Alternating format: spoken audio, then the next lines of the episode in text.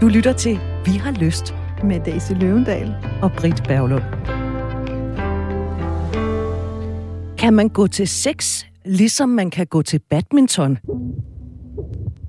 Så kort er det brev, som vi har fået, eller den henvendelse, vi har fået Daisy, kan man gå til sex, som man kan gå til? Jeg synes, det er et genialt spørgsmål. Virkelig genialt spørgsmål. Altså herfra vil der jo lyde et helt hele hjertet. Ja, selvfølgelig kan man det. Men kan man det? Ja, det mener jeg godt, man kan. Jeg mener, at langt de fleste mennesker har en drift, der gør, at de kan dyrke sex og reproducere sig og sådan nogenlunde finde ud af det. Det tror jeg faktisk er meget intuitivt.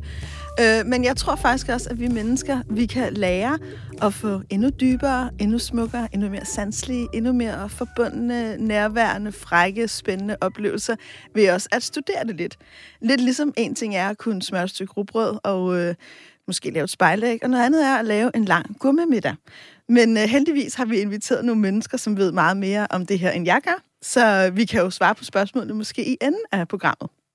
Og de tre gæster, som vi har besøg af, det er Celestine Andersen, der er tantralærer og parterapeut, Celestina indehaver Edens Have i København, og øh, derudover faciliterer hun tantrisk seksologuddannelsen i København. Har du hørt det her program før? Ja, så har du altså også stiftet bekendtskab med Celestine. Så har vi besøg af Jan Scott, der er indehaver af Kinbaku Lounge. Scott, vil du ikke selv lige sætte nogle ord på, hvad Kinbaku er? For jeg tænker, det er sådan et strategispil, et brætspil. Det, det er det ikke. Det er det ikke, nej. nej. Det kunne godt have været, men det korte ord for det, det er japansk bondage. Øh, at der er forskellige japanske ord for det. Shibari og kimbaku er to af de mest brugte ord. Så vi bruger kimbaku. Og jeg kender godt ordet bondage, men hvad er forskellen på bondage og japansk bondage?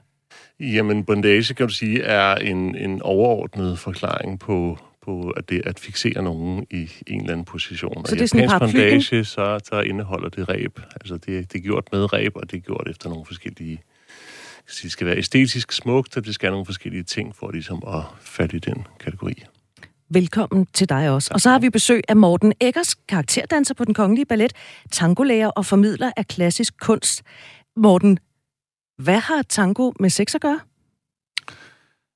Jamen, det er jo øh, det er en form for længselsstans, øh, som man på en eller anden måde aldrig bliver forløst, og så er den improviseret, øh, så der er ikke nogen fastlagte trin. Øh, Øh, og så har den utrolig meget at gøre med kropskontakt, øh, og man ligesom føler og mærker og lytter til den anden person.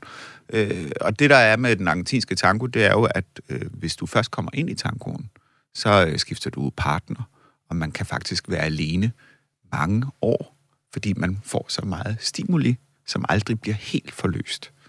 Virkelig? Ja. Så det er jo en, en, en endeløs række af tætte, tætte øh, fagntag.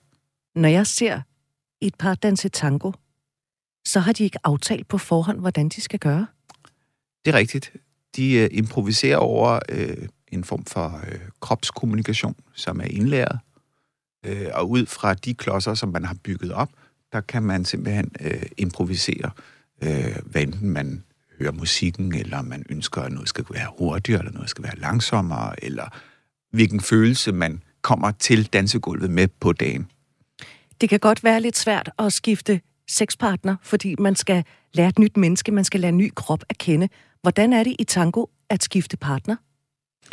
Jamen altså, det er jo kort sagt, det er vidunderligt. øh, men der er et element, når man møder et fremmed øh, menneske i en fast ordnet ramme, som er båret af etiket, og skønhed, ligesom hos øh, jeres shibari eller du kaldte det for? Kimbaku. Kimbaku. Der er, altså, der er en iscenesat ramme, der gør, øh, og et regelsæt, der gør, at vi kan være frie inden for de fastlagte rammer. Og så øh, kommer man jo nogle gange hjem efter sådan en aften ude, hvor du måske har danset med 10-20 forskellige, så er man jo uh. sådan fuldstændig øh, på en eller anden måde overberuset af berøring.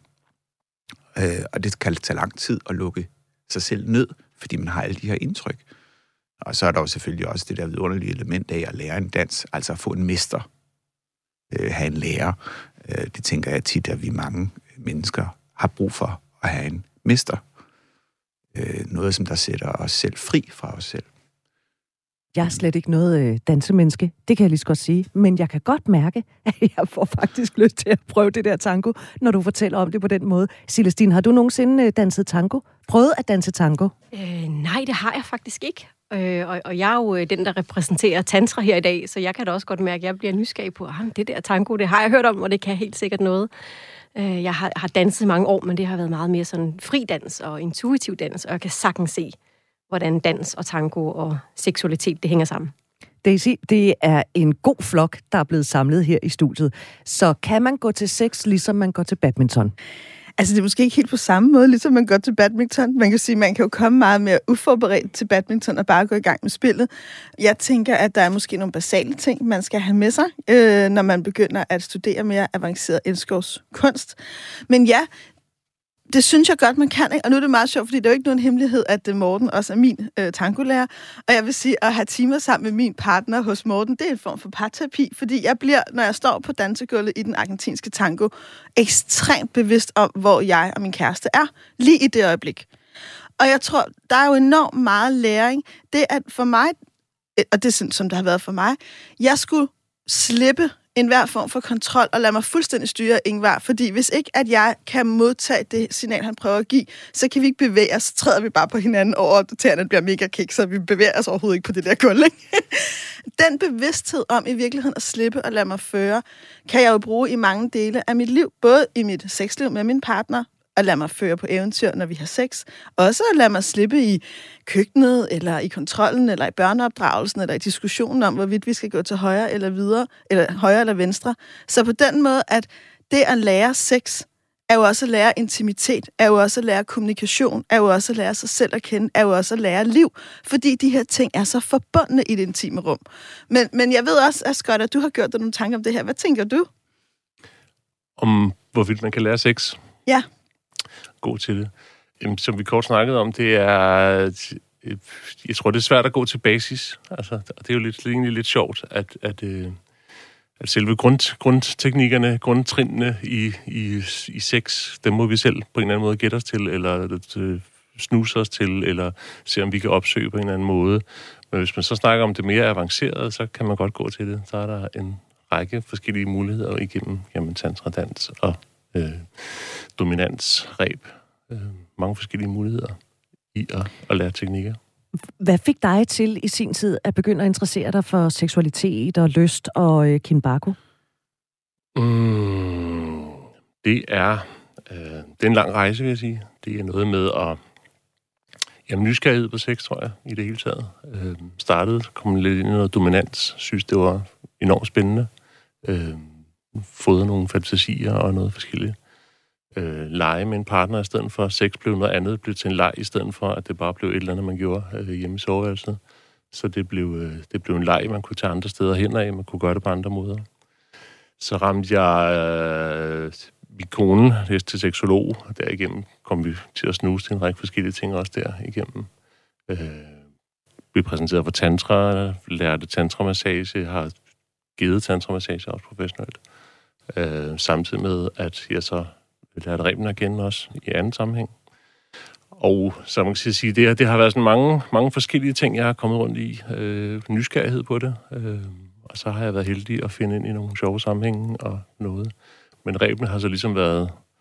Japansk bondage eller kimbaku har været det, som har gjort det. Øh, har været gennemgående for mig i 22 år, tror jeg, jeg har gjort det. Noget, jeg synes, der er sådan uh, gennemgående for alle uh, tre, som vi har besøg af, både uh, Celestine og Morten og Scott, det er, når du, Daisy, fortæller om dine tangotimer hos Morten, når du er sammen med Ingvar. Det er jo ham, der fører. Ja. Det kræver jo noget tillid. Det kræver jo også tillid at begive sig ud i tantra, Celestine. Det kræver vel i virkeligheden også tillid at kaste sig ud i Kinbago. Og Celestine, hvis vi lige starter med dig. Den der tillid, man skal have til hinanden, når det kommer til tantra. Ja, altså nu, nu snakker vi jo om det her som noget, man kan gå til. Øh, og man kan jo gå til, til tantra alene, hvor man bliver guidet af en lærer, der viser en nogle øvelser, og man kan også øh, gå til det som par. Altså jeg underviser jo par i at give hinanden tantra-massage. Og det kræver jo både tillid til hinanden og til den underviser eller den mesterlærer, man nu finder. Så på den måde vil jeg sige, at det er en virkelig god idé at gå til noget. Gå til noget, der inspirerer ens sexliv og intimitet osv. Men det er rigtig vigtigt, at man finder en underviser, man har tillid til. Fordi hvis ikke den tillid og tryghed er der, så vil man jo bare spænde op, og så vil man, øh, ligesom Daisy beskriver, træde hinanden over tæerne. Ikke? Øh, her der er det bare måske i soveværelset frem for på dansegulvet. Mm. Så, så tillid, vil jeg sige, er egentlig og tryghed fundamentet for alt, hvad man giver sig ud i, men måske endnu mere, når det omhandler seksualitet og intimitet. Ja, og der er jo også sådan der tillid imellem parterne. Og nu sådan full disclosure, vi tror også i det her program på ærlighed.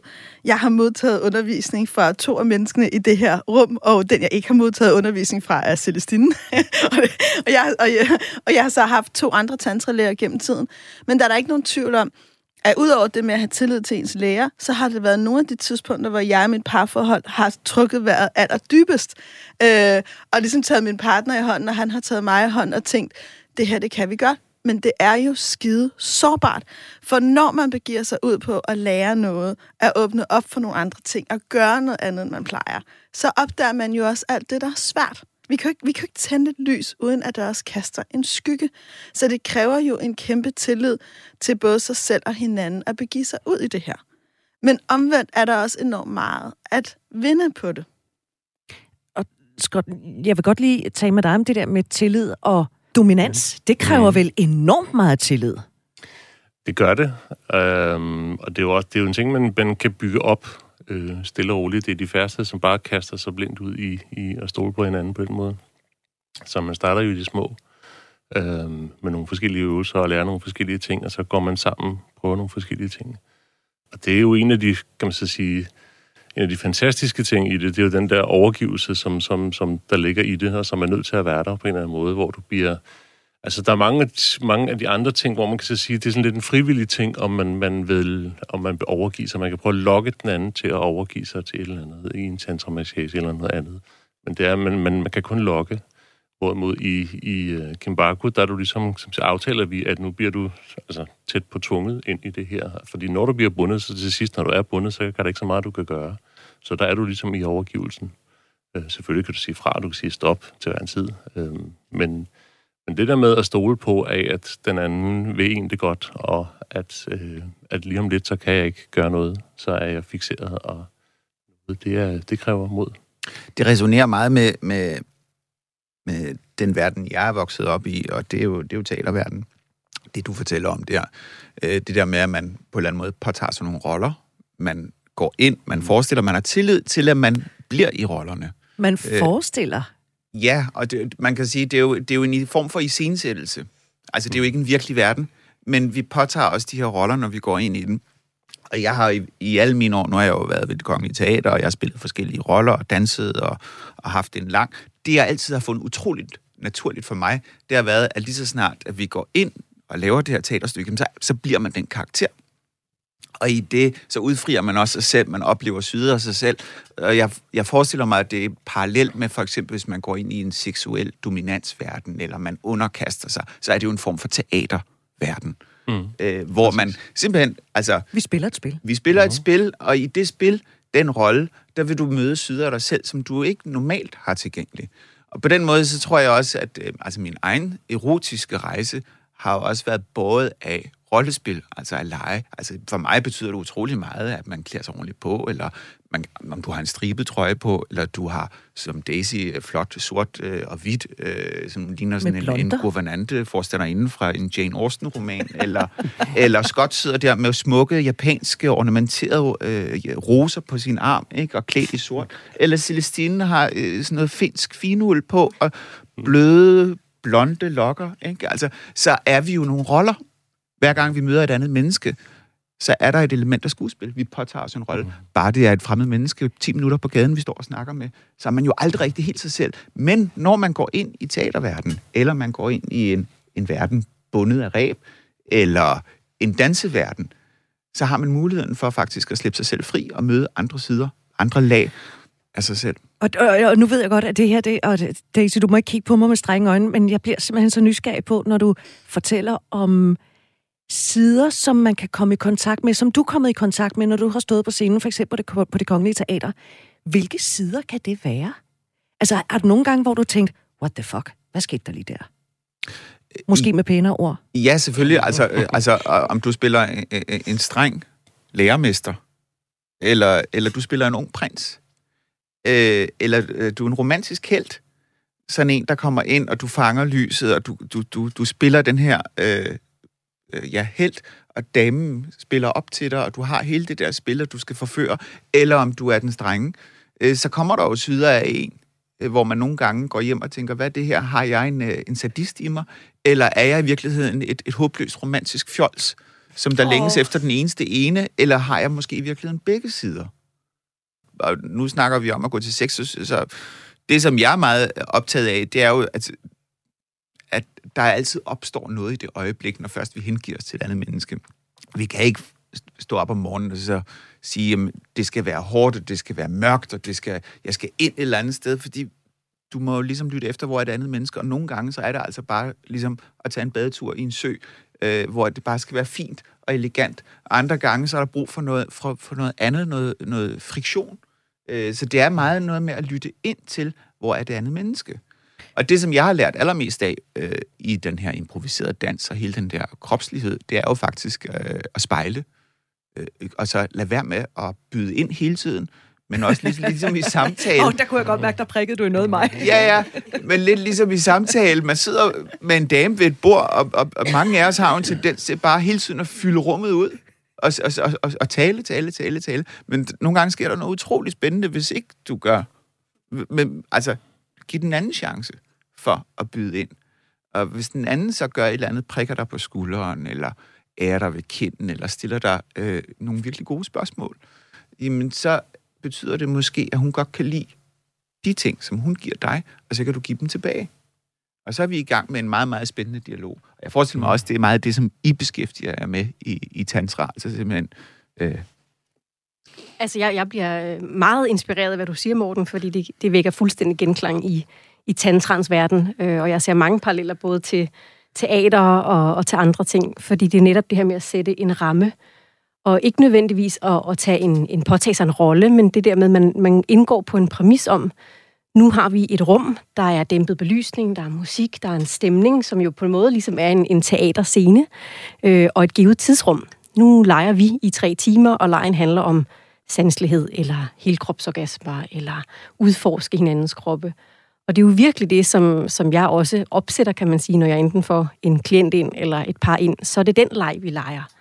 Så er jeg en præstinde, der ligesom indviger det her par, eller de her mennesker, i deres kropsmysterier. Og så leger vi den leg. Men hvor, hvor gode er øh, de mennesker, der kommer til dig øh, første gang? Hvor gode er de til ligesom at give sig hen? Jeg, jeg synes, at øh, oftest, at det går virkelig godt, faktisk. Selvom folk kommer og er helt nye og helt grønne, fordi de er jo netop kommet og indgået den præmis, at de gerne vil lære noget af det her. Så, så tilliden er allerede etableret, ellers så tror jeg slet ikke, man vil komme. Og, og de fleste er der ofte lidt sådan, puha, jeg har godt nok været spændt i dag, og, og jeg er lidt nervøs, og så starter vi jo med en snak, så man lige når at blive helt tryg, og jeg kan nu at forklare, hvad er rammen, hvad er reglerne, hvad er grænserne, og man kan jo aftale, okay, hvis der er noget her, der ikke føles godt, eller noget, man bliver utryg ved, så kan man give et signal eller sige et ord. Så det der med at sætte en ramme, lige så vel som man nogle gør... spilleregler. Ja, lige præcis. Og på den måde tænker jeg jo, det er genialt, at man kan i en gå til sex, uanset om det er en, en svingerklub, eller det er et rollespil, eller det er en bondage-klub, eller en tantra-klub, eller hvad man nu går til. Men det der med at træde ind i et rum, hvor der er en ramme, og der er klare regler, så kan vi ligesom træde ind på den præmis og den leg, og så kan man jo tage hjem og tænke, og den leg har jeg måske ikke lyst til at lege igen. Det var lige mystisk nok, eller det var vildt nok, men så har man prøvet det. Så det der med at se det som en leg, hvor man udforsker og bliver inspireret, det tænker jeg er den rigtige vinkel at gøre det på. Morten, jeg har hørt øh, nogen sige, at vi kvinder vi er blevet utrolig gode projektledere.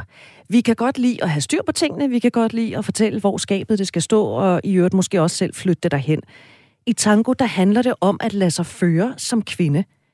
Når øh, Daisy og andre kommer til dig for at danse tango. Er vi gode nok til at give os hen til dansen, øh, os kvinder? Øh, Eller vil vi styre? Altså, nogen har jo et naturligt talent for at hengive sig. Øh, nu kan jeg lige tage udgangspunkt i Daisy, som var, altså, er jo simpelthen let som en fjer på et gulv, og, og god til at mærke, og hun føles så, så fint og blød som et japansk silkepapir. Ikke? Uh-huh. Øh, og det er sådan ret interessant, fordi det er jo ikke altid øh, kurver og størrelse, der afgør, om du er let eller om du er tung, men det er sådan lidt ligesom den måde, du bærer dig selv på. Øh, nogen har svært ved det, og det som du taler om, at, at mange kvinder kan være ekstremt øh, organiseret og har af systemernes dronning. øh, sagt, pænt sagt. Så er der en, en udfordring i faktisk at, at, at lukke øjnene og give sig hen og altså gå ind i det der intime rum. Øh, og fordi vi er så meget oppe i hovedet, og give slip på det. Øh, og, det og, og det meste af det, som vi beskæftiger os med, handler faktisk om at komme ned og mærke og, og, og, og fragive kontrol. Mm. Øh, og det, det kræver en øvelse. Øh, og det er jo selvfølgelig, det er måske i virkeligheden det, man kan gå til. Det er den der årlange, livslange læring i at sige, du skal måske ikke noget lige nu. Måske skal du modtage, hvad, hvad verden vil give dig. Øh, at mærke og føle. Og samtidig så synes jeg også, øh, Celestine, du snakker meget smukt om, om sådan nærmest noget at gå ind i lejen. Øh, og det minder mig jo om, at vi jo alle sammen på en eller anden måde som voksne øh, jagter det tabte paradis. Og det er jo vores barndom. Vi, I går aftes, der leger jeg mørkeleg museum. Det vil sige, jeg giver min datter øh, en lygte, og så, så slukker vi alt lyset i lejligheden, og så, så gemmer vi tre voksne os bag gardiner, eller i badekarret, eller under sengen, og hun får lov til at gå rundt, og jeg, har, jeg tager hende med ud på kirkegård, og vi falder over gravstenen i mørket, og altså, jeg introducerer hende til mørket, jeg introducerer hende til lejen, hun må ikke være bange. Og vi elskede det jo selv, det vi var børn, ikke? Altså at blive mm. efterladt i en hule, mens de andre, de har, de, har, de, har, de har gemt sig, eller du er blevet bundet, og du er blevet taget til fange, eller, eller du ved, alt det, som er barndommens fantasiland, det mister vi jo, når vi bliver voksne, fordi vi påtager os alle de her uniformer, ja, og vi skal lære at tale rigtigt, og mm. vi skal gebærde os, og vi skal socialisere os. Øh, og så, så mister vi det der. Så på et eller andet tidspunkt, når vi bliver sådan midt 30 eller sådan noget, så stopper vi jo op og siger, hov, der er ligesom om, der mangler noget, jeg har et hul inde i mig. Og så er det, man prøver på at se, om man kan genopfinde den her øh, barndom, mm. ikke? det tabte paradis. Ikke? Så man begynder professionelt at gå til leg. Begynder at lege igen. Mm. Ja. Det var Morten Eggers, som du hørte her, og Du lytter til Vi har lyst. Vi har fået en henvendelse. Kan man gå til sex, ligesom man kan gå til badminton? Og Morten Eggers, som du netop hørte, er karakterdanser på den kongelige ballet, tangolærer og formidler af klassisk kunst. Og så har vi besøg af Jan Scott, der er indehaver af Kinbaku Lounge, som er japansk bondage. Og så har vi besøg af Celestine Andersen, som øh, også tidligere har været på besøg her i programmet, som er tantralærer og parterapeut. Og du lytter altså til Vi har lyst her på Radio 4. Scott, jeg lagde mærke til, da... Øh, da Morten sad og fortalte om det der med mørket og lejen og sådan noget, så sad du og nikkede. Mm. Øhm, hvor meget handler øh, Kinbaku om leg? Jamen, det handler rigtig meget om leg. Altså, det er jo, det er jo dybest set bare en voksen leg, at, at, at vi får lov til at, at lege med nogle roller, lege med nogle ting, som vi normalt ikke leger med. Også noget fysisk, som, som også er meget fraværende i, i mange af vores hverdage.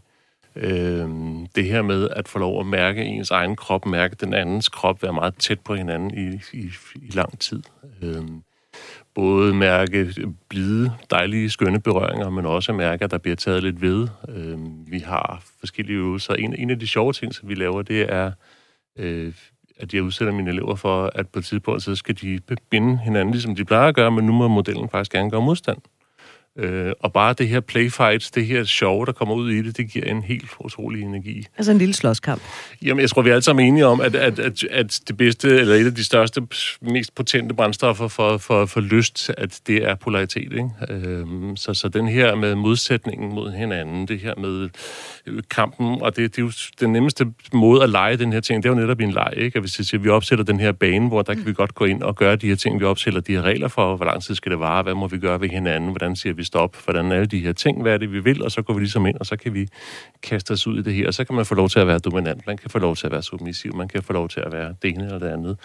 Øhm, du snakkede før om det her med kvinder, hvordan de har det med.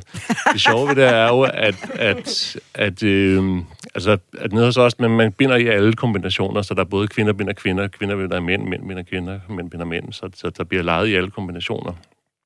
Men typisk, det, der sker mest, det er jo kvinderne, der kommer rendende med deres mænd og gerne vil have, at de skal lære at binde. Altså, det er, det er klart den overvejende. Altså, de vil gerne have, at manden lærer det? Ja. Ja. Præcis. Fordi man gerne vil opleve det her. Altså man kan også sige, vi plejer at sige, at faldhøjden er noget større. Jo mere du er oppe i hovedet, og gerne vil på en eller anden måde lære at slukke for det og komme ned i kroppen, jo større er faldhøjden også til, til, hvad du får ud af det, når det så rent faktisk sker, når du rent faktisk får slukket alle de her tanker, når du, du kommer ned og mærker din krop. Altså, altså de er jo fuldstændig blæst væk. Øh, og, det, og det er ret relativt simpelt at få det til at ske. Øh, så det, vi har sådan nogle indekskurser, hvor øh, altså, altså faktisk bare på en dag, øh, hvordan at nogen, som aldrig har prøvet at vinde før, at de faktisk får, får den oplevelse, både af, at man, man kan nogle simple ting, men også det her med, at, øh, at, at du faktisk opnår at komme, komme hen og overgive dig på nogle forskellige måder, som man efterspørger, som er virkelig... Øh, Jamen, det er skønt og dejligt, og det kan noget helt fantastisk.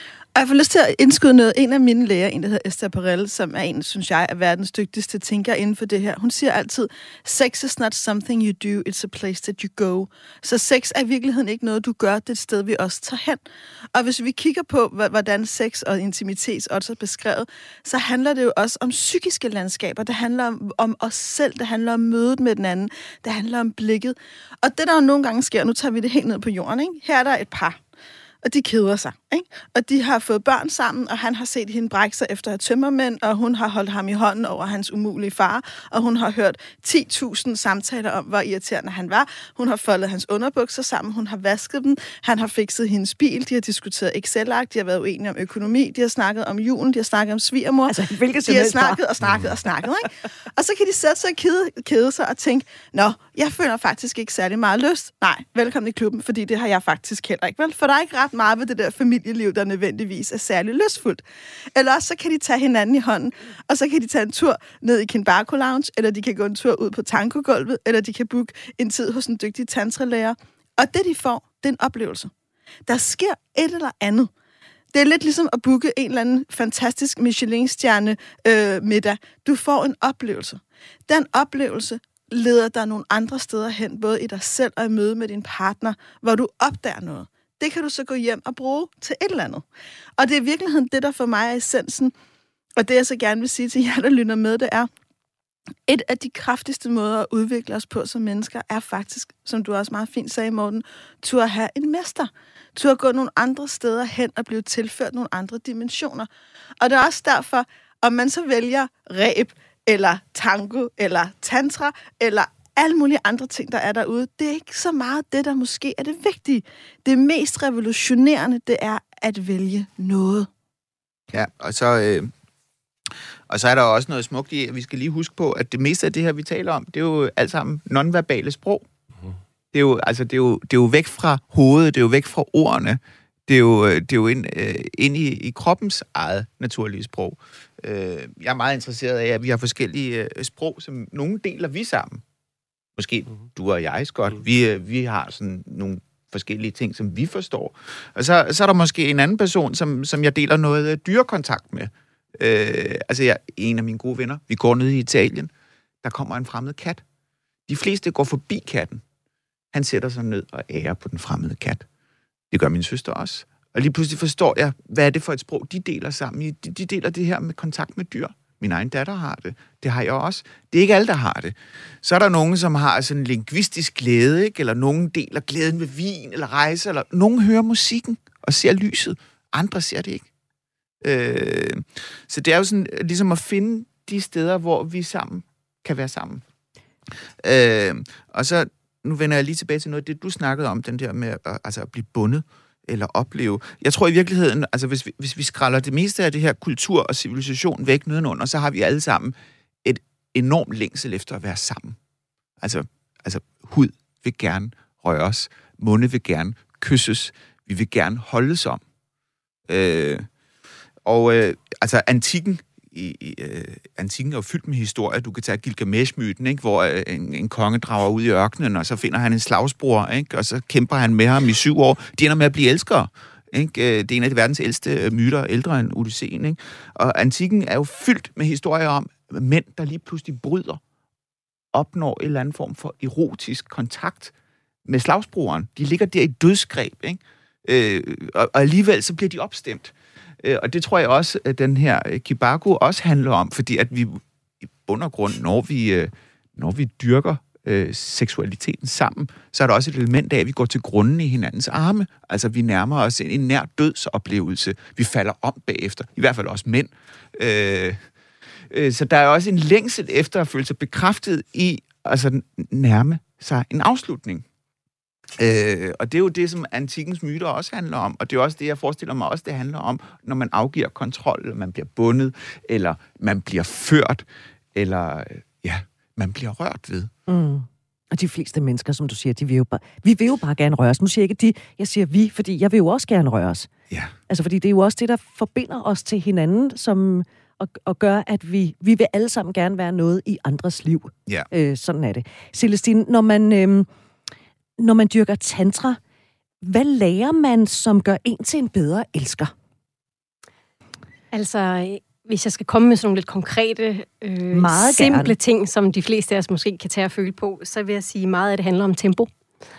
Øh, fordi at, at den sex, de fleste mennesker har, som vi også snakkede om i starten, som Jan nævnte det her, men vi er jo ikke, vi er ikke udlærte i det, vel? Vi, vi bliver ikke øh, oplært af en mester i vores seksualitet. Vi starter lidt i nul, eller måske ovenikøbet i minus, hvis vi har kopieret øh, porno, eller kopieret ting, der måske ikke er så autentiske i virkeligheden.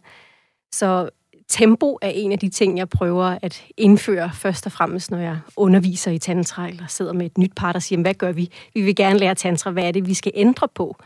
Øh, fordi ofte har mange mennesker meget hurtig sex. Og øh, hvis man forestiller sig, at man skal tage det princip ind i, i en dans, så vil en dans jo heller ikke være så spændende, hvis det kun kører i et upbeat tempo i, øh, i en hel time, og man aldrig øh, sænker farten. Så den der kombination af, at der kan sagtens være hurtighed og intensitet og friktion, øh, men kombineret med langsomlighed, måske ovenikøbet slow motion, og en gang imellem stoppe op og bare kigge hinanden i øjnene, eller bare mærke den energi, der sidder imellem en selv og ens partner. Øh, så tantra er jo mange ting, men hvis man skulle starte et sted, så vil jeg sige, skru ned for tempoet Men altså- og op for nærværet. Celestine, vi lever jo lige om lidt i 2022. Vi har travlt med alting. Altså, og øh, vi er sindssygt dårlige til bare at sidde og være, og mm. sidde og kigge. Altså, tag en tur med togbus, metro, øh, letbane, hvad som helst. Folk sidder og kigger i deres mobiltelefoner, man skal hele tiden holde sig opdateret. Man er hele tiden på vej fra A til B, og så skal man jo også... Og, det, hvor nemt har mennesker, der kommer hos dig, det med at lige sænke tempoet? Jamen, for de fleste er det jo en udfordring. Øh, og man kan sige, sammenlignet lidt med nu, ikke? det er december, det hele øh, er vådt og gråt og, og koldt og så videre, så, så det er jo ikke så øh, støttende, kan man sige, de omgivelser, den kultur, vi har til at skrue ned for tempoet og være i sanserne og mærke kroppen og så videre. Så derfor er det jo netop en hjælp at have det her med, at det er noget, man går til. At man, man simpelthen sætter en ramme og en tidsramme for, at nu er det det, vi gør. Øh, så min klinik blandt andet, det ligner sådan lidt Aladdins hule, ikke? Og så, nu leger vi den leg, og, og det hjælper par. Man går ind et sted, hvor man ikke kan se ud af vinduet, der er tunge, mørke gardiner og dæmpet belysning, fordi så glemmer man tiden, og man glemmer, hvor er man. Nu er vi bare i det her sanselige space, hvor vi kan dykke ind i hinanden. Så der er jo nogle ting, der hjælper øh, til det der med at, at komme ud af hovedet og ned i kroppen og, og stresse lidt af. Mm. Og det er netop at skabe et rum, der får en helt ned i sanserne og så videre. Mm. Og det kunne hjælpe mange par, tror jeg. Enten at det er noget, man går til, eller hvis man har pladsen i sit hus, eller i sin kælder, eller et eller andet, at sige, vi har faktisk et rum derhjemme, hvor vi, hvor vi går hen sammen. Ikke? Nu skal vi lege noget lækkert, så kan man gå ind og lukke døren, eller få ungerne passet. Så det der med at skabe Så vi et kan rum hjælper. til det. Yes. Ja, ja. Nu er vi jo også inde og røre en af, øh, jeg ved, øh, Daisys kæpheste. Det er jo altså, at vi Dem skal jo har s- hun mange af. Vi, vi skal sætte, og, og det har jeg også taget til mig, altså man, man skal sætte sin, øh, sin seksualitet, man skal sætte sex på skemaet. Planlagt Altså- sex. Ja, og, og, og, og der, det er jo også en af de nye erkendelser ved at, at blive moden. Det er jo, at altså, det meste af det, man gør, når man er 20, er jo båret af intuition. Altså, du, du, du ser en vidunderlig klasse af druer, du tager dem og spiser dem. Ikke? Øh, men her i det voksne liv, der, øh, der har vi jo presset på tid. Øh, men, men hvis nu man sagde, jamen altså, nu tager vi den her, vi tager tre timer, hvor at, øh, det er bare os, og vi sætter musik på, og vi går bare ind og må se, om der opstår noget. Vi gider i hvert fald ikke at snakke om din mor, min far, dit arbejde. Betalingsservice. Øh, betalingsservice. Altså, ligegyldigt hvad, det skal vi ikke snakke om nu. Nu skal vi bare sidde og være. Og så sæt den her ramme, som du også snakker øh, om. Ikke? Øh. Og så er det jo i virkeligheden fint nok, hvis man, hvis man ikke har sex, men bare den, det nærvær kan jo gøre en hel masse, tænker jeg, i et par forhold. Og så, så tror jeg også, der er noget andet, som jeg også har indset. Det er jo selvfølgelig, nu snakker, jeg hedder programmet ikke, vi har lyst. Jo. Men vi har jo ofte ikke lyst. Altså, vi har jo tit lyst heroppe i hovedet. Men når vi kommer til selve situationen, så har vi faktisk ofte ikke lyst. Men min pointe er jo, at man tager sig sammen. Man går derhen. Man, man, man begynder at røre, mærke, lytte. Øh, altså lidt ligesom et teaterstykke. Jamen altså, forestillingen spiller klokken 8. Nu tager jeg mit kostume på, nu går jeg ind, tæppet går op, der sidder publikum derude, nu går vi ind i det. Og det, der tit sker, det er jo efter 10 minutter, så er du i rollen. Så er du der. Så er du i rollen. Så kan du ikke se dig selv. Det vil sige, vi har ofte en forventning om, at den her intuition skal opstå. Altså lysten skal bare, det er noget, jeg griber nu er bolden der. Men sådan er det jo ikke at være voksen. Det er jo faktisk sige, at man skal faktisk være professionel omkring det. Og det ved jeg også, at det, det er sikkert noget, som du også underviser i. Altså at sige, nu må I skabe den her ramme. Og det kan godt være, at I ikke, I ikke har lyst i starten, men det vil opstå. Og det er sikkert også noget af det samme, mm. du, Scott, mm. øh, kender til, at lige sådan har folk, de, de, de giver slip på det, de får det ræb rundt om, eller de mærker den rundt om, lykken rundt om halsen, ikke? Mm. eller det bliver strammet over lænden, ikke? Og, øh, altså opstår der noget. Ikke? Altså, vi skal skabe det. Det er fuldstændig lidt ligesom, øh, når vi, når vi går i køkkenet, og vi laver mad. Ikke? Nu laver vi en god middag. Øh, eller læg lige mærke til, hvor ofte er det ikke, øh, vi, vi står og holder selskab, der er gæster på vej. Lige inden, så er der altid en i ægteskabet, der siger, skal vi ikke aflyse? jeg, har, altså, jeg kan ikke det her. Øh, men så tager man sig sammen. Ja. Og så kommer man hen. Og, og så, så går man ind i rollen. Og så bliver det en magisk aften. Ja. Det er altid en magisk aften en af de ting, som vi tit hører for vores elever, det er det her med, at det er svært at øve sig. Fordi når de så sidder derhjemme, og de skal gå i gang med at øve sig, så ender det jo tit med, at så kommer lysten jo, og så bliver det ikke så meget øver i knuder eller andre ting, men så, så ender man over i sex i stedet for. Øhm, så det er faktisk svært altså, at, at få øvet sig på det, fordi at det ender med sex. Og det er jo bare pragtfuldt, kan man sige. Det er jo ja. præcis det, der er formålet med det.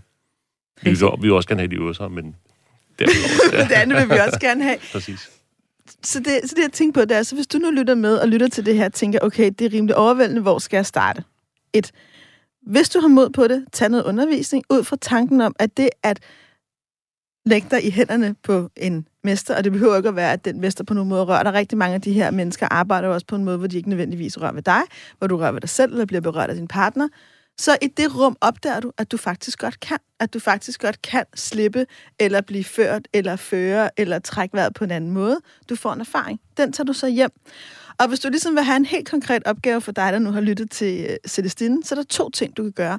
Det ene er, næste gang, at du måske har, som du også taler om, Morten, og tak fordi du har lyttet med, øh, beslutter dig for at have planlagt sex med din partner, så start med, før I gør noget som helst andet, og bare kig hinanden i øjnene i fem minutter, mens I trækker vejret sammen. Altså, den der øjeblik, hvor I bare bruger fem minutter på at have øjenkontakt og trække vejret sammen. Ja, nu ser du bare fem minutter. Det er del med lang tid det, at sidde og kigge hinanden i øjnene. Det er rigtig lang tid, og det kan være en fin idé, at man det behøver heller ikke at være, der står et ur, men man har sådan en idé om, hvor lang tid det er. Man kan sætte musik på i baggrunden. Men det med at give hinanden det, som trods alt er en meget, meget, meget lille stykke tid. Hvis du kigger på din telefon og ser, hvor lang tid du har brugt på Instagram eller Facebook, vil du opdage, fem minutter er meget lidt. Men det der med bare fem minutter at give det opmærksomhed, det er en konkret ting, du kan gøre. Hvad sker der, hvis du gør det? Den ja, hvad sker der? Hvad sker der? Det må du opdage. Den anden ting, du kan gøre, det er, som Celestine siger, sæt tempoet ned. Prøv en gang at gøre det, du plejer at gøre, men prøv bevidst at gøre det tre gange så langsomt. Hvad sker der så i din egen krop, i din partners krop? Og Scott, jeg er sådan lidt nysgerrig på, hvad kan man tage med, hvis man lytter til dig og godt kunne tænke sig at gå lidt ind i noget bondage, men ikke nødvendigvis er klar til at modtage undervisning, men godt vil prøve noget enkelt derhjemme? Hvor kunne man så starte? Mm, ja. Øhm, Jamen, jeg synes, man kan, man kan jo tage hvad som helst, man kan binde med, men, men jeg har så også en masse forbehold for, for en masse ting, man skal passe på. Øhm, nogle af de ting, som vi jo starter med at lære på de her ting, det er jo, det er jo nogle, nogle simple måder at binde hånden på, binde foden på, binde benene på, binde noget andet, hvor du kan sige, at du ikke gør skade.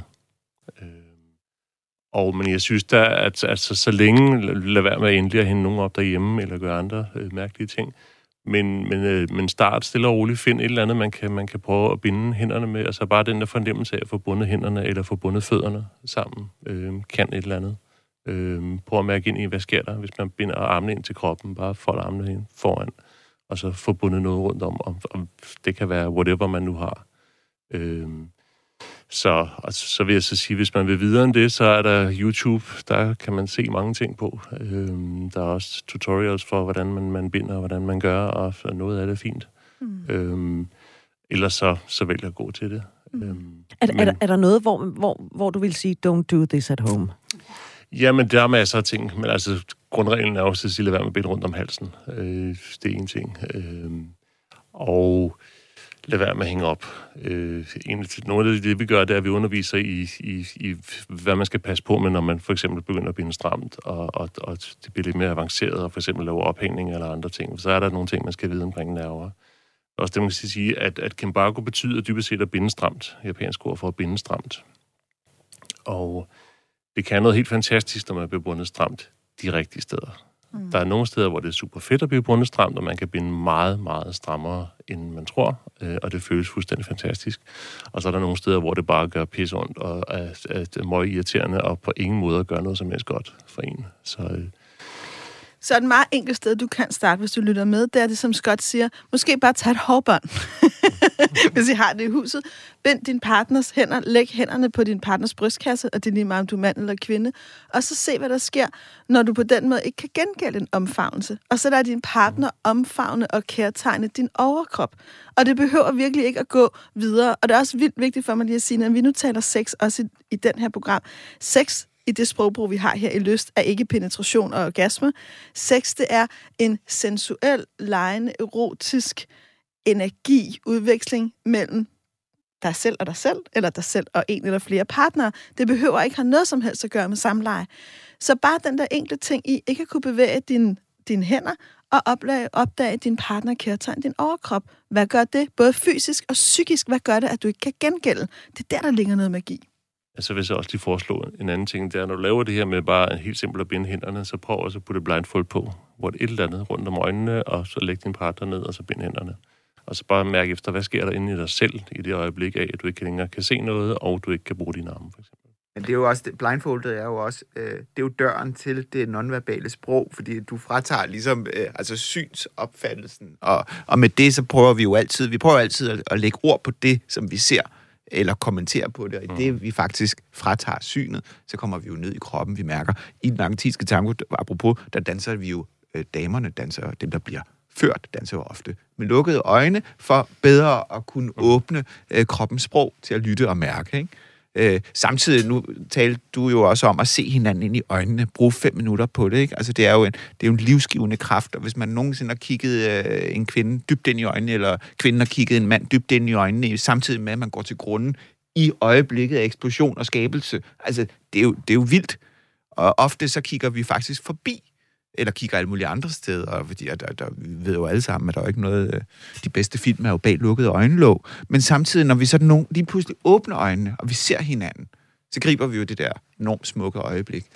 Øh, jeg vil faktisk lige komme ind med en meget, meget smuk lille historie. Det er jo faktisk noget, jeg gerne vil give til hele verden. Og det er baseret på den argentinske tango. Det er jo over, øh, der har vi noget, der hedder capaceo, og det er invitation med øjet. Og det foregår sådan, at fordi vi skifter partner, og vi er ude i, i, på det her store åbne dansegulv, så, så er det, at mændene kigger efter damerne. Øh, og så kigger man jo over, og så hvis damen fanger et blik fra en fremmed mand, der er måske 10 mænd, der kigger over på hende, fordi hun har måske taget en flot kjole på, eller hendes hår falder smukt, eller hvad ved jeg. Jeg kan sige lige nu kigger Morten på Celestine. Ja. Ja, og det der så sker, hvis damen accepterer invitationen med øjet, ja. som er på afstand, Ja. Så laver hun bare et lille, lille øjeblik. Altså, Lige lukker øjnene et øjeblik. Ja, altså, måske et lille smil eller mm. et eller andet. Noget, der signalerer og siger, du må godt. Det, der så sker, det er, at nu ved manden, at dem er interesseret. Så nu kan han gå hen, og så kan han spørge, vil du danse? Eller skal vi bare lige ud på gulvet? Eller sad du på en bar, og fik du det der øjeblik, fordi du har kigget, en pige har kigget efter dig. Måske har hun kigget efter dig tre gange. Det betyder det måske, at du gerne må gå hen og sige, hej, jeg hedder Morten. Hvad hedder du? Hej, jeg hedder Celestine. Præcis. Så er vi i gang. Nu danser vi. Ikke? Ja. Det, der så også kan ske, det er jo, at manden kigger over på dem. Hun fanger øjeblikket. Hun er ikke interesseret. Hvad gør hun så? Hun kigger væk. Hun kigger væk. Det, eller hun kigger ned. Det, det, behøver ikke at være, det behøver ikke at være noget drama. Det kan bare være... Og så har vi det her hemmelige sprog, som er, at manden har forstået. Men hun har ikke givet ham en lussing. Hun har ikke sagt, hvad fanden bilder du dig ind? Han har stadigvæk en chance for at spørge andre damer i rummet. Mm. Fordi det er et hemmeligt sprog, vi navigerer i, og det er jo det der øjeblik. Og altså, jeg, jeg skal lige sige, hvor har man dog siddet meget i sine 20'ere og prøvet på at aflæse andre, andre mennesker Morten, på bar. Morten, er altså, kun i 20'erne. Og spildt sin tid, ikke? Når, når der har været, været kvinder, der har siddet der og kigget over og smilet, og det er bare basically, øh, så kan du gå op, hvis du får det der ja. invitation med øjet. Og jeg ved, I også bruger det, altså meget øjenkontakt, altså mm. hele tiden afstemme, at vi er stadigvæk på samme vej. Og de, de fleste relationer er jo bygget af ja, ja, ja, ja, indtil vi får et nej. Og det nej betyder jo tit, at så går vi fra hinanden, eller også skal vi ikke arbejde sammen længere på det her projekt. Altså, det er ikke lige så sjovt. Så hele tiden afstemme, at vi har hinanden med. Mm. Og der vil jeg bare sige, som single i 40'erne, det er ikke kun i 20'erne, man har spildt den tid, det er simpelthen også både i 30'erne og i 40'erne. Nå, du lytter til Vi har lyst på Radio 4, Daisy Løvendal. Jeg har glemt øh, fuldstændig at øh, præsentere os to, fordi vi har tre øh, virkelig fremragende gæster. Daisy Løvendal, jeg hedder Britt Berglund. Og så tager vi lige gæsterne. Det er Jan Skot, der er indehaver af Ken Bago Lounge, og så er det Morten Eggers, karakterdanser på Den Kongelige Ballet, tangolærer og formidler af klassisk kunst. Og så er det Celestine Andersen, der er tantralærer, som du også har mødt her tidligere i Vi har lyst. Jeg kan godt mærke, at jeg bliver sådan, jeg får alligevel lidt uh, tro på menneskeheden, efter vi har mødtes os tre, at jamen, der er bare et eller andet det. Det kan godt være, at vi ikke... Altså, vi lærer at cykle, vi lærer at regne, vi lærer at gå. Det får vi alt sammen hjælp til. Vi får ikke hjælp til sex. Det er virkeligheden learning by doing.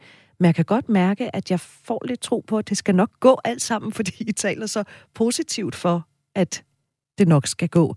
Men Celestine, hvad kunne du godt tænke dig, ud over det der med at sætte tempoet ned, at man ligesom begynder med?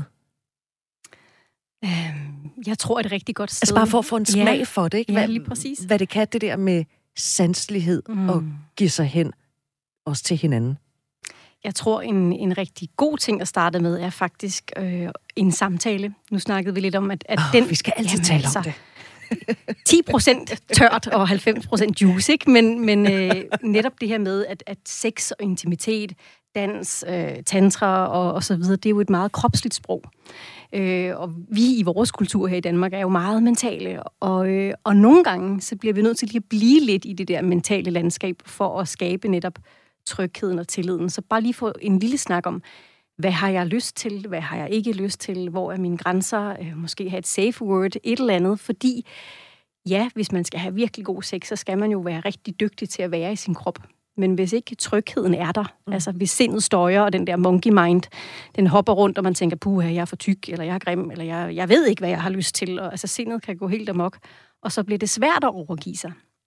Så jeg vil egentlig anbefale, at man lige bliver lidt der i samtalen, og, og tør måske tage en, en svær snak om, hvad er det, man har lyst til. Så hvis man tager den verbale samtale, så kan man øh, nå derhen, som Morten så fint beskrev før, med det nonverbale sprog, mm. hvor vi kan kommunikere blandt andet med, med øjnene, men i virkeligheden med hele kroppen, Morten. Mm.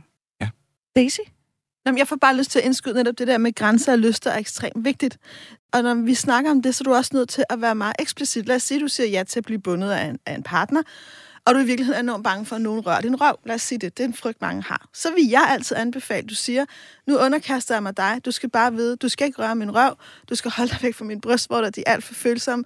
Og jeg vil ikke have, at du blot lægger min mave for meget. Lad os sige det. Eller hvad end man føler. For så ved den, der binder dig, her skal jeg passe på. Her skal jeg ikke fremhæve. Det her gør jeg ikke. Når man så kommer igennem sådan en oplevelse sammen, opdager man, at jeg bliver respekteret. Ej, hvor dejligt. Og så er det den her tillid, i virkeligheden bliver skabt, så vi også får mere mod. Så det er, sådan, så det er derfor, det er også vigtigt, når vi siger tal med hinanden, så mener vi også meget direkte og eksplicit, for ellers så er der ikke nogen, der kan forstå, hvad det egentlig er, du tænker og føler. Og så kan vi ikke lege nonverbalt. Hvor meget fylder kommunikation hos, øh, hos dig, Scott, det, det, øh, når, i, i det her univers? Jamen, det fylder en del. Øh, vi har brugt meget tid og bruger meget tid på og, og det her med at snakke og, og, og opfordre til at give eksempler på og, og øve det her med at, at sætte grænser og, og hvordan. Jeg tror, det er meget vigtigt, det er, at når vi gør det med hinanden, så får vi også et fælles sprog for det.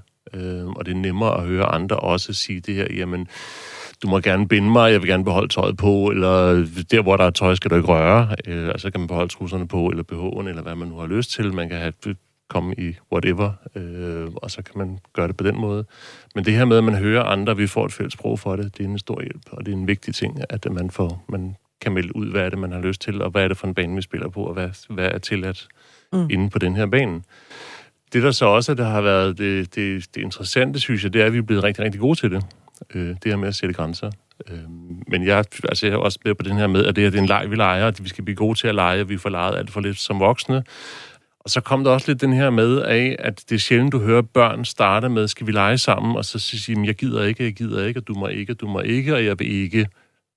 Lad os det gør de aldrig, de siger Nej, bare ja. Altså, det, og det kan også nogle gange være lidt op ad bakke, kan man så sige, at skulle starte en leg på en hel masse, du må ikke, du må ikke, og jeg vil ikke, og under ingen omstændigheder må du. Men værsgo, nu må du gøre, hvad du vil, stort set. Altså, så, så den her med, som vi har begyndt også at bruge en del tid på, det er det her med at prøve at udtrykke, hvad har du lyst til? Hvad er det for lyster, du har? Altså både den, som, som rækker, den, der binder, øh, og den, der bliver bundet. Hvad er det for lyster? Og det er et punkt, hvor vi, øh, som er rigtig, rigtig svært for alle at udtrykke, og ture, ture gå, altså skridte ud og sige til den anden, hvad man rent faktisk har lyst til.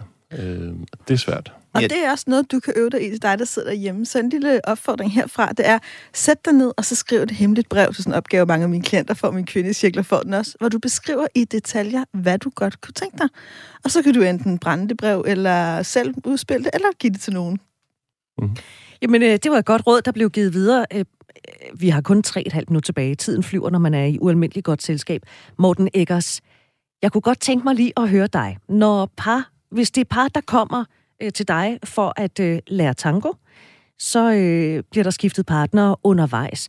Når par har gået til tango hos dig gennem længere tid, oplever du, at der sker noget med det par?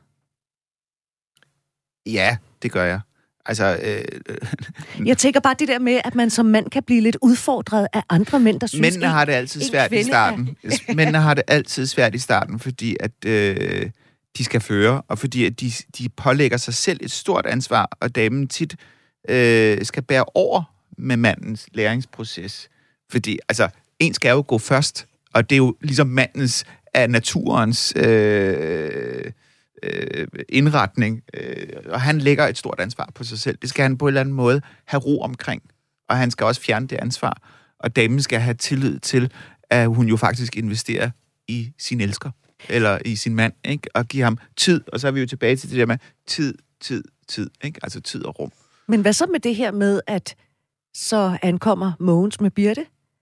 Jamen, og så finder Mogens ud af, at Birte er faktisk... Øh, der er mange af de andre mænd, der gerne vil danse med Birte, fordi hun jamen, er sgu ret tit, dejlig. Tit det, der sker, det er jo, at efter tre år, så, så bliver manden en rigtig, rigtig dygtig fører. Og hvis han bare kan føre støt, han behøver ikke at være avanceret, men hvis han kan være blød, og hvis han kan gå sådan en, en caminata, altså bare føre damen blidt igennem rummet, eller gå igennem hende, gå igennem hendes mellemgulv, og, og hun bare kan være tæt omsluttet af ham. Altså, hvis han først får fat på det, og bliver en rigtig milongiero. Det er sådan en, der bærer, det er en ridder, på, der går ud og er noget i den her kultur. Han kan være fattig derhjemme, men derude, der tager han pænt tøj på, og så går han ud, og så danser han med damer. Øh, hvis først du får fat på det, så kommer du aldrig til at øh, danse alene mere. Altså, det er jo der, en guld ligger. Altså, der kan du blive 90-100 år, og folk vil stadigvæk gå med dig, fordi det er fuldstændig ud over alder.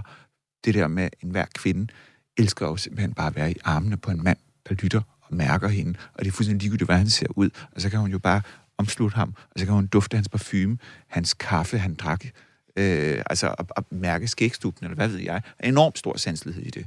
Og så kan hun gå hjem alene med stort indtryk. Altså, måden du kan fortælle om det på. Altså, jeg kommer sgu... Er det, er det søndag, I siger, der bliver danset tango? Hold nu op. Uh, Daisy, vi er faktisk... Vi er under et minut tilbage. En, en, jeg føler mig overhovedet ikke færdig med at snakke Nej, med de det gør mennesker. jeg heller ikke.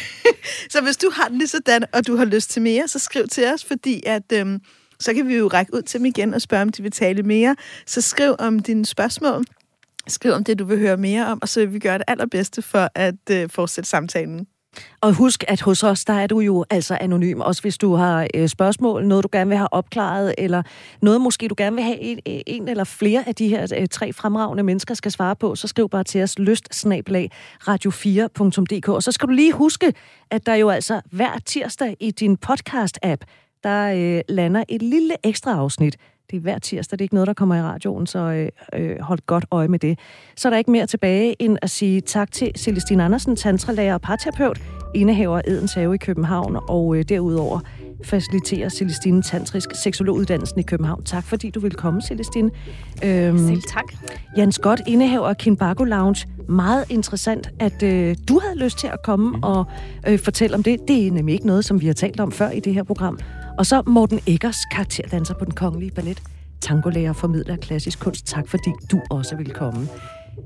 Du har lyttet til Vi har lyst på Radio 4. Programmet det blev produceret af Only Human Media. Thank you.